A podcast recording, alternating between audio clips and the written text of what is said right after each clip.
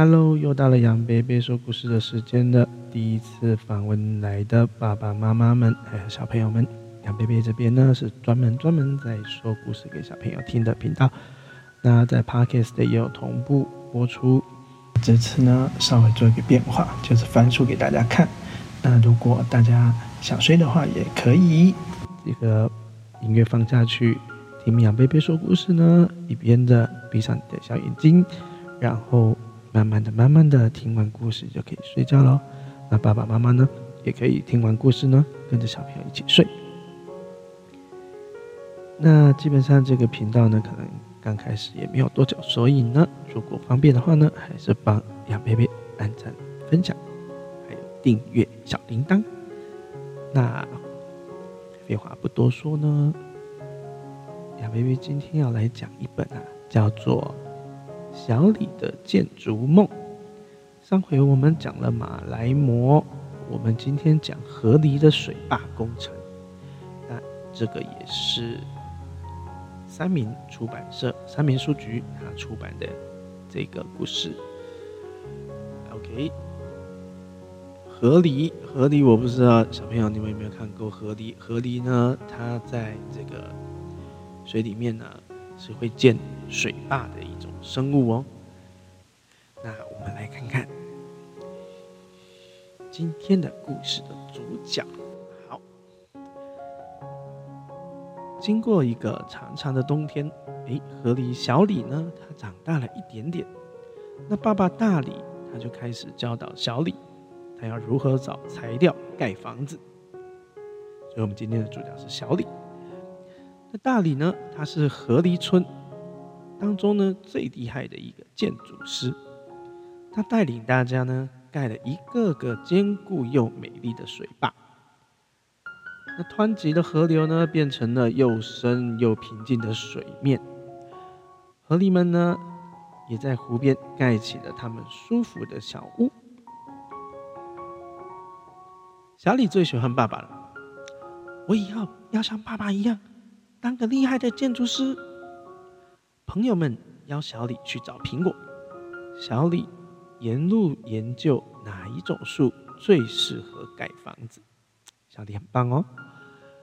课堂上呢，大家随便盖了模型交功课，小李呢，他则是细心的画了好多好多的设计图，查了好多好多的书，盖出了最棒的房子模型。他画了很多哦。不会写的国字，他还用注音写呢。他还研究了水坝工程学，真的是太厉害了。小李呢，小心翼翼保护自己的牙齿，每天练习啃粗一点、硬一点的树，计算什么方向才能最快的把树干拖到了水边。为了要跟爸爸一样呢，他做了很多很多的研究呢。仔细的分类树干跟树枝，在河边盖起一间间小房间，当做练习。那就算被尾巴弄倒了，他也没有特别的灰心。他可能一转身，哎呀，房子就被他弄倒了，但是他不灰心哦。为了让水坝呢可以用得更久更久呢，大李就是他的爸爸，带着大河狸们呢进行年度的维修。嗯，保养是很重要的。小河狸们呢，他也被交代了很多很多各自的任务，然后他们就列了一个清单，要做维修的清单，谁负责什么这样子。小李呢，利用平常练习和学来的知识呢，仔细的把小屋收拾的安全又舒适。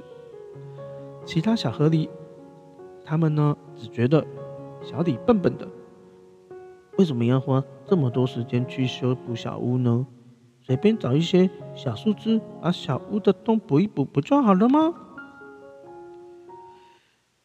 其他的同学是这样想的哦。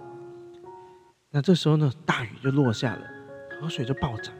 小李用心一点一点维护的房子坚固极了，可是上游呢，却有小河里的房屋呢，小房子呢被冲垮了。哎呀！小李和妈妈呢，急忙的把大家接到呃家里，把他们接进家里安置以后呢，还准备了许多干爽的毛巾和好吃的食物。原来小李花这么多时间修补小屋，他是有道理的。小河狸们呢，这个时候才明白为什么小李要这么用心。爸爸的水坝呢，通过了考验，平安的度过了这一次的大水。小李修补的小屋呢，也安然无恙，还变成了暂时的避难所呢。小李教朋友们怎么样重建小屋，一起努力修复了家园。爸爸开心的呢，摸摸小李的头：“你的房子盖的真好，已经是很棒的小小建筑师了。再长大一点点，就跟爸爸一起去盖水坝吧。”哇，小李得到爸爸的认同呢。相信小李未来长大呢，也会跟大李一样，是一个杰出的水坝工程师呢。OK，我们今天的故事就讲完了。那这个河狸呢，不是绘本里面说的会建筑而已哦，他们是真的会利用树干、树枝，然后用它锋利的门牙呢，把它们咬断过后，配配合一些。草啊、石块啊、泥巴，真的会来建筑这样的水坝，然后呃，自己也会建自己的居所。那这个河狸长得有一点点像，嗯，土拨鼠嘛，嗯，有点像土拨鼠。不过他们在水里面呢，真的是晃来晃去的，很自由自在哈。他们都是各个游泳的高手。好的。如果小朋友对河狸有兴趣的话呢，嗯，改天请爸爸妈妈帮你们查询河狸它们长怎么样，你就可以遇到现在的主人翁叫小李的河狸了。OK，那小朋友是不是有什么梦想呢？还是小朋友都觉得自己的爸爸妈妈很厉害，将来要跟他一样呢？立下你的目标，我相信。有一天，你一定会跟爸爸妈妈一样厉害，甚至会超越爸爸妈妈呢。那今天的故事就到这边结束。